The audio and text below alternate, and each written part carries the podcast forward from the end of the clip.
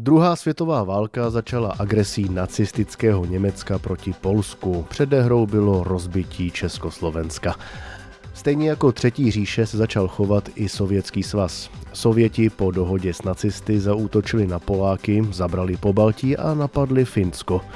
Ve východní Evropě se začal formovat protisovětský odboj, který s různou mírou intenzity potrvá desítky let. Příjemný poslech Českého rozhlasu Plus vám přeje Jiří Zeman. Historie Plus.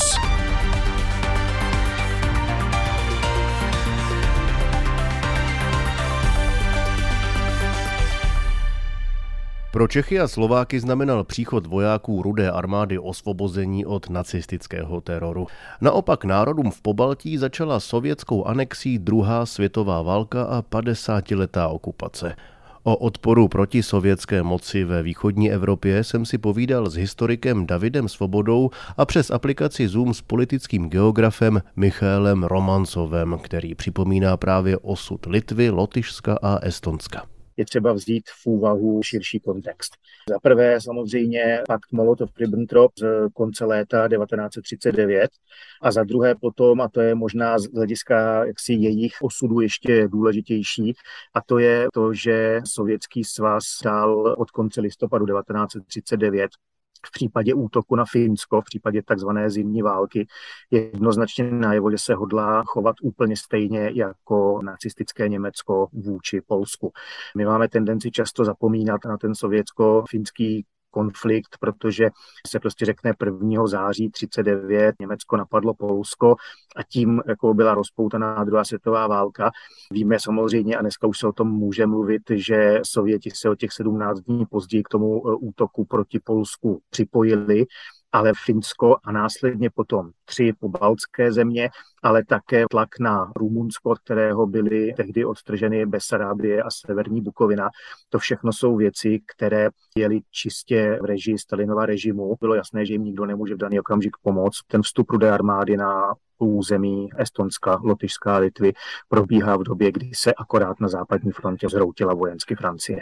Šlo o tu část Evropy, o níž se geopoliticky prali dva totalitní systémy, a sice nacistické Německo a Sovětský svaz. Je to ta část Evropy, která dodnes do toho evropského nebo západního chápání dějin vnáší takový ten rušivý kacířský tón, když říká, že v květnu 1945 let, my jsme se prostě nedočkali osvobození. Jedna hrůza byla nahrazena hrůzou druhou. A také tomu odpovídá, že v těch válečných letech ty populace místní se uchylovaly ke strategiím, které tomu západnímu pozorovateli připadaly prostě morálně velmi nedůstojné odsouzení hodné. To znamená, že velmi často určitý moment té okupace vnímali v nacistech menší zlo než právě ve stalinském eh, sovětském svazu. A to dodnes působí prostě značná nedorozumění pokud je o přístup té západní historiografie a západních politiků. Já si i troufám říci, že dnes i v té konfrontaci s tou putinskou agresí ten západ do určité míry tak nějak jako intelektuálně selhává právě na základě toho, že se vůbec jako nedovede spamatovat a oprostit od takového toho zažitého způsobu uvažování, který byl nastolen právě na základě té politiky velké trojky, té antihitlerovské koalice, kdy prostě sovětský svaz, i když měl své vady na kráse, tak přece on byl jedním z nás a byl takovým tím parťákem, s ním jsme porazili to zlo. Východní Evropa toto vnímala podstatně jinak. Doplňuje historik David Svoboda. Ukrajinci nebo pobaltské národy často vnímali nacistická vojska jako osvoboditele, případně menší zlo.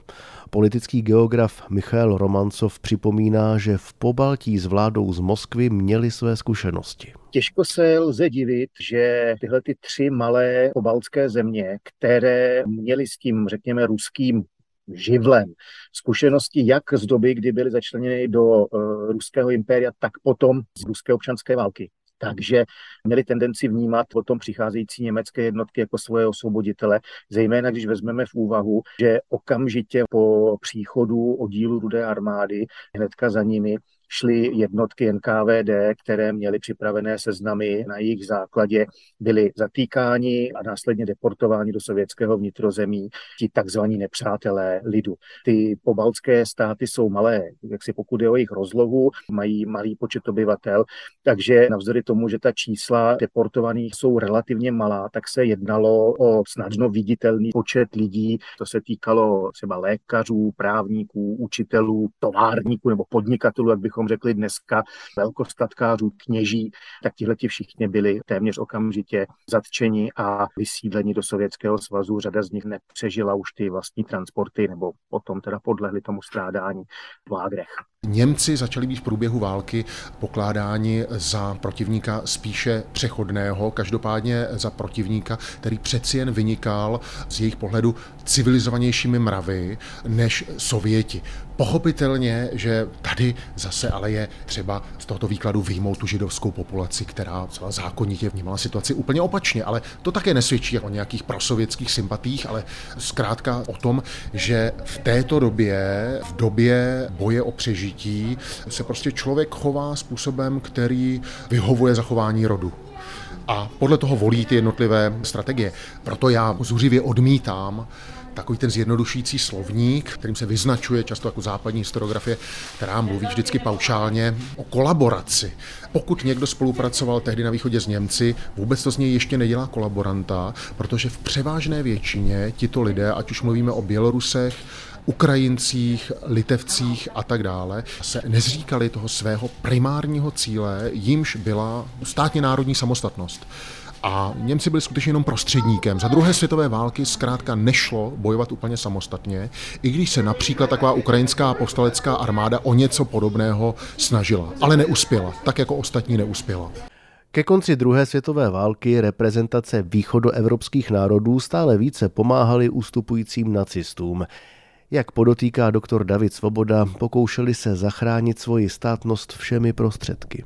V roce 1944 dospěla situace do takového kritického bodu, kdy se lámal chleba a kdy skutečně tyto reprezentace už s Němci uzavírali závazné dohody o společném postupu, protože bylo jasné, že nacisté opouští scénu a blíží se Sověti. Tady se to tedy velmi lišilo, protože třeba Litevci odolávali tomu německému tlaku na vytvoření vlastní divize SS, na rozdíl od Estonců, na rozdíl od eh, Lotyšů a také Ukrajinců. Ale ať už někdo odolal nebo neodolal, tak vlastně i tito, když to řeknu tak opravdu vulgárně, SSáci, měli sloužit primárně tomu cíli té státně národní regenerace. Právě tito bojovníci potom tvořili část protisovětského odboje po válce. V českém dějepise se často zdůrazňují jejich válečné zločiny, hlavně u ukrajinské povstalecké armády známé také jako banderovci. Situace byla pro podrobované národy nesmírně složitá. Válčili proti Stalinovi, Hitlerovi a často i mezi sebou. My to můžeme rozdělit na několik okruhů. Buď to se přidržíme takového okruhu morálního, do jaké míry si ta, která jako partizánská skupina počínala nelidsky třeba vůči civilní populaci a pak můžeme také ale probrat ten okruh, řekněme, takticko politický nebo politicko-taktický, to znamená proč a z jakého důvodu. Já vlastně začnu od konce. No tak samozřejmě tady každého napadají banderovci, že ti přísloveční ukrajinská povstalecká armáda, zločiny, jaké zločiny. No ano, primárně ta nesmírně surová etnická čistka spáchaná na civilní polské populaci. Tady bych vyzvihl jeden takový moment, že vlastně jak Poláci, tak i Ukrajinci byli společnými oběťmi hitlerovské okupace a pak také té stalinské, takže takže tady je to o to ošemetnější, že spolu sváděli lítý boj, vlastně oběti nakonec režimu, který ovšem slízl smetanu, který se ukázal jako nejsilnější. Prostě dva se prali, třetí se smál.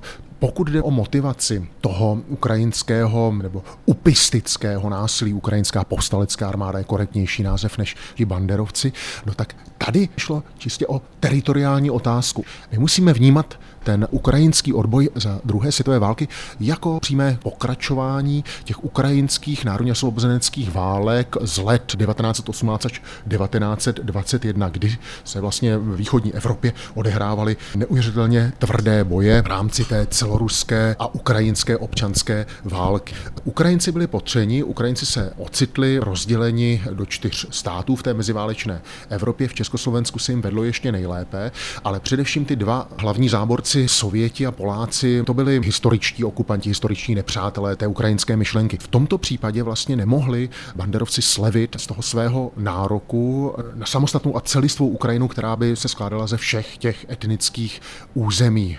Poláci ovšem se drželi toho rámce meziválečného a i polský Londýn celou tu dobu se trvával na tomto svém požadavku. Věděli, že pokud by v tom dělali kompromisy, no tak by to zase mohl využít Stalin. K národním bojovníkům se ve východoevropských lesích začínali přidávat další připravení na odpor proti sovětské okupaci, antikomunisté, vlastenci, lidé, kteří spolupracovali s nacisty, duchovní a další. Vývoj spěl prostě nezadržitelně k tomu, aby se tito lidé sformovali a aby čelili společnému nepříteli, přičemž nacisté postupně odcházeli ze scény a Sověti zároveň ten zárodečný odboj živili těmi svými nevybíravými kroky. Prvním takovým eh, velmi štědrým zdrojem těch odbojových kádrů eh, se vlastně stali dezertéři, lidé, kteří se vyhýbali mobilizaci do rudé armády. Ta, jak postupovala, tak si samozřejmě tyto znovu porobované národy podmaňovala a využívala je jako kanonen futr, byla v tom jednoznačná a cílená politika. My něco podobného vlastně vidíme i dnes. My si všímáme, že třeba na Ukrajině hynou příslušníci neruských národů, to jsou různí buriati a podobně. Skutečně vzniká vážné podezření, že toto je další aspekt té ruské genocidy, která se snaží jako oslabit ty potenciální středivé síly. A v případě závěrečných měsíců druhé světové války jsme něčeho podobného byli svědky jednoznačně právě v tom případě po Balckém i ukrajinském. Ukrajinci dodnes budou jako vzpomínat na to, jak ti mladí hoši byli tedy pohlcováni tou postupující sovětskou mašinérií a ocitali se v řadách rudé armády bez základního vybavení, prostě bez obuvy, v podstatě odsouzení na jistou smrt. Myslíte si, že se jednalo o určitý druh etnické čistky na obsazených územích? Upřímně řečeno, já bych z tohohle toho tehdejší velení rudé armády nepodezíral. Prostě proto, že lidský život pro ně neměl vůbec žádnou hodnotu kdekoliv. Nejsem historik, nikdy jsem o tom, o tom nepátral v archivech. Při pochybu dokonce, že by i v v tomto ohledu ty archivy byly přístupné, ty, které zůstaly v Rusku. Ale tady bych jako je skutečně nepodezíral těchto těch věcí. Oni když potřebovali provést etnickou čistku, tak ji provedli. To víme, že k tomu docházelo třeba vůči kozákům, byť kozáky někteří odborníci nepovažují za samostatné etnikum. Víme, že se tohohle toho principu neštítili na Krymu, ve střední Asii a nepochybně by to byli schopni prospoutat i v tom prostoru z jejich pohledu ležící na západě ale já myslím, že tady šlo v zásadě o standardní, to znamená vůči lidskému životu naprosto bezohledný způsob pochování sovětských důstojníků. Posloucháte pořad Historie Plus. Zlomové okamžiky dějin i všedního života. Pohled na historii známou i neznámou najdete také na webu plus.rozhlas.cz, v aplikaci Můj rozhlas a v dalších podcastových aplikacích. Etnická čistka byla v první polovině 20. století odporným a bohužel častým jevem ve střední a východní Evropě. Jednu máme na svědomí i my. Na pozadí války mezi Sověty a nacisty tamní národy čistili území, které považovali za své a bojovali za svoji státnost. Vše nakonec pohltil nekonečný sovětský svaz. Jak ale připomíná politický geograf Michal Romancov, všechny spojenecké mocnosti se zavázaly, že nebudou usilovat o územní zisky. Americká vláda hned v lednu 1942 sezvala do Washingtonu představitele všech zemí, které vedly válku proti ať už jedné nebo těm všem agresivním mocnostem. A součástí toho jejich eh, jednání bylo takzvané provolání Spojených národů. Ten termín Spojené národy, které my dneska asociujeme s OSN, tak Spojené národy to byl oficiální název koalice zemí, které vedly válku proti Německu, Japonsku, Itálii nebo proti všem třem dohromady. V těch principech bylo jednoznačně stanoveno, že žádná spojenecká mocnost nevede válku s cílem realizovat územní zisk, bylo tam stanoveno, že všechny národy, které v důsledku aktivity těch agresivních mocností přišly o svou svobodu a nezávislost, což nepochybně byly sovětské aktivity, buď to přímo ve spolupráci s Německem, a nebo vlastně s tím, že nad tím teda ty Němci přivídali oči, čili ať už se jednalo o to Polsko, území Rumunska, Finsko a Pobaltí. Takže všichni tyhle mají právo po válce obnovit svou nezávislost, svrchovanost, mají možnost vybrat si způsob vlády, který budou považovat za vhodný a tak dále.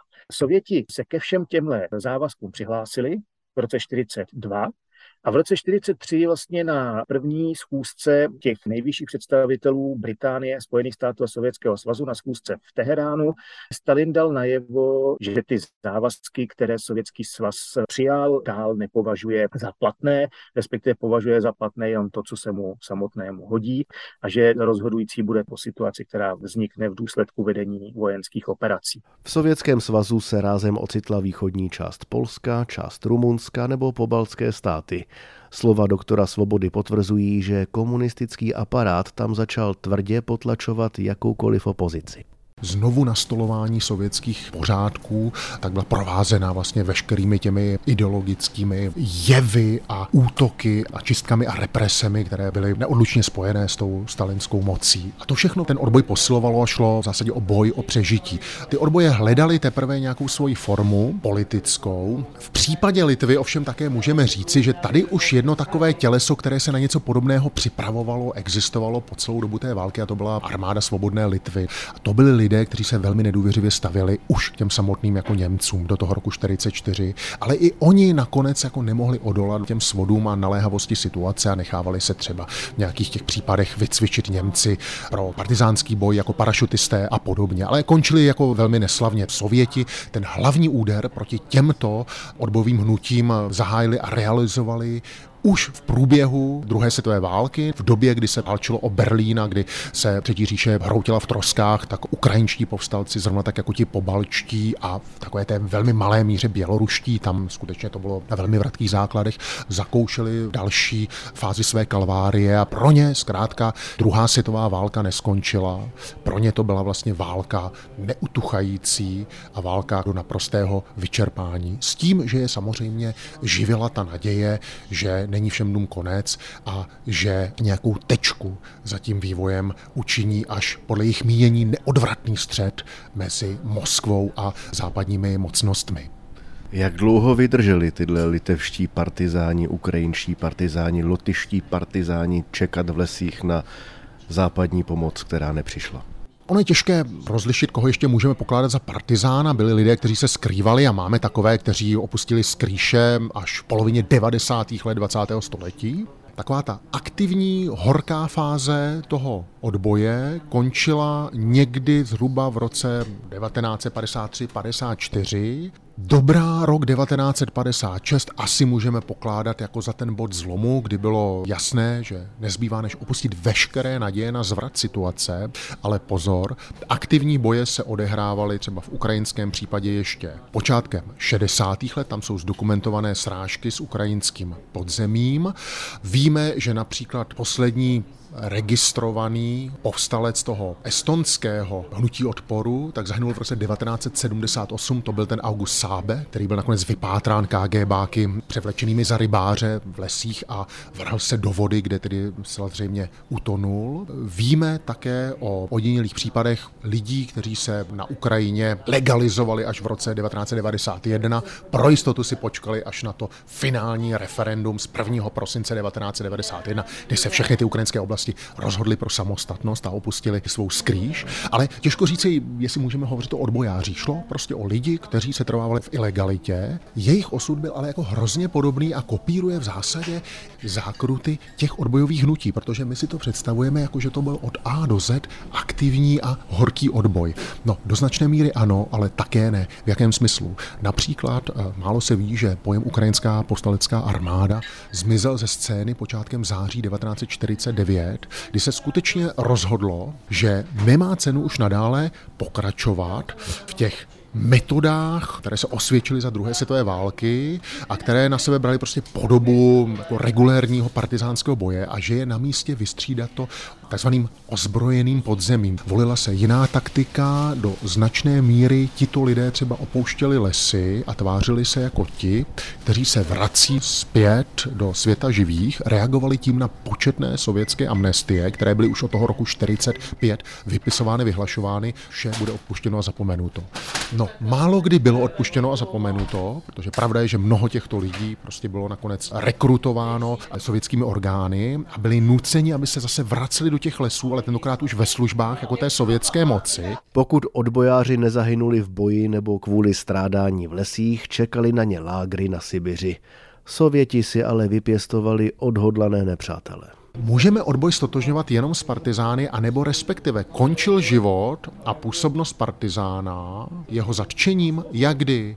Někteří ti lidé byli neúprostně likvidováni, ale jiní byli společně s rodinami deportováni na Sibiř do jiných oblastí. A tady my v 50. letech jsme svědky nesmírně heroické kapitoly všech těch neruských národních odbojů a sice povstaleckých aktivit samotné té sovětské lágrové soustavě. To byla právě jako ta slavná epizoda v roce 1954 postání v Kengiru, kazašském a v jiných podobných střediscích, kde se vyznamenávali vzhledem ke své početnosti a odhodlání zejména Ukrajinci, za nimi v závěsu Litevci, jako právě síly, které ty Sověti spacifikovali, ale kteří vlastně neutuchali v té své činnosti i v těch podmínkách toho vězenského života. Chruščovem zkrátka stalinismus neskončil. Na mnoze se ty lágrové poměry po Stalinově skonu ještě zhoršily, no a nakonec i lidé, kteří si odpikali svůj trest, a ty tresty byly na desítky let, někteří lidé seděli třeba 30 let, jo, jako slavný Jurij Šuchevič, syn právě legendárního Romana Šucheviče a tak dále, ale prostě na ti lidé, kteří byli propuštěni ještě v 50. letech, tak se vraceli do svých domovů a nadále tam vlastně vířili nezlomeni takový ten neklid. Už jste zmínil otce a syna Suchevičovi a jestli byste ještě mohl jmenovat některé další představitele těchto těch národních odbojů. Případě Litvy je to třeba zakladatel právě té zmíněné armády svobodné Litvy Kazis Veverskis, který nakonec zahynul rukama Sovětů právě v prosinci 1944. Tragicky skončil například Adolfas Ramanauskas, další litevský odbojář, který byl zatčen, odsouzen a popraven v listopadu 1957. Joza Slukša, další litevec, tedy na chvíli změnil působiště, vydal se do Paříže, kde politicky působil a pak se opět vrací do Sovětského svazu. Nechal se zde vysadit jako parašutista, byl ovšem zabit v roce 1951. Takovou obdobou byl, pokud je o to ukrajinské odbojové prostředí, člověk, který byl epizodně spjat i s poválečným Československem, a sice Michailo Duda, velitel jedné z těch sotní, těch takzvaných banderovců, kteří procházeli naším územím na západ. Jemu se to tedy poštěstilo v září 1947. Opět se po nějaké době vrací na Ukrajinu, tentokrát už vlastně jako v koordinaci se západními službami. Při seskoku ovšem utrpěl úraz a také tragicky hyne v roce 1950. Ten život toho jako partizána, to jste si vykopal prostě nějakou zemlianku. Většinou to bylo, že třeba byla nějaké kostatek, rodina nebo známí lidi, kterým jste mohli věřit. Tam jste prostě nevylejzal ze stodoly desítky let. Člověk byl jako v zemi, vycházel jenom v noci třeba, živil se houbama, borůvkama, v žádném případě nemohl s nikým pořádně mluvit. Co sovětský svaz uchvátil, do svého rozpadu nenavrátil. Třeba Spojené státy anexi pobaltských republik nikdy neuznali, a to ani po konferenci v Helsinkách z roku 1975. Součástí deseti řekněme, pravidel vzájemného vztahu mezi východem a západem, které v Helsinkách byly dohodnuty, tak byly dva body, které se explicitně týkaly i teritoriality.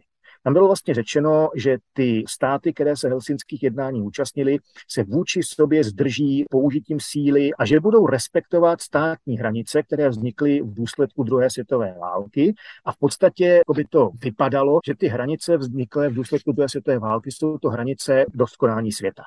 A Moskva od tohohle toho okamžiku začala tlačit vlastně na Američany, ale vy jste součástí toho helsinského procesu, vy jste uznali hranice Sovětského svazu a pokud jste uznali hranice Sovětského svazu tak, jak se objevily po druhé světové válce, tak to znamená, že po Baltí je součástí Sovětského svazu. A ze strany Spojených států jak tenhle argument kdy nebyl akceptován, oni říkali, my uznáváme hranice Sovětského svazu v tom slova smyslu, jako že víme, kudy vede ta linie, ale i nadále američané tvrdili, že ta sovětská anexe těch třech eh, pobaltských republik správního hlediska platná není.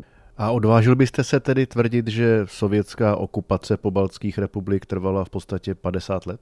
Z pozice mezinárodního práva jednoznačně. To, že tam Sověti vytvořili svému režimu loajální kolaborantské vlády, to je potom věc jiná. To, že s tím většina obyvatelstva nemohla nic dělat, to, že o tom řada obyvatel ani nevěděla. Všem byla prezentovaná jenom určitá verze historie a ten režim prostě měl sílu ji vynutit. Doplňuje politický geograf Michal Romancov. O těchto sovětských partizánech jsme se naučili ani u nás. Národy ve východní Evropě se nadechly až za Gorbačova a hlavně po rozpadu Sovětského svazu.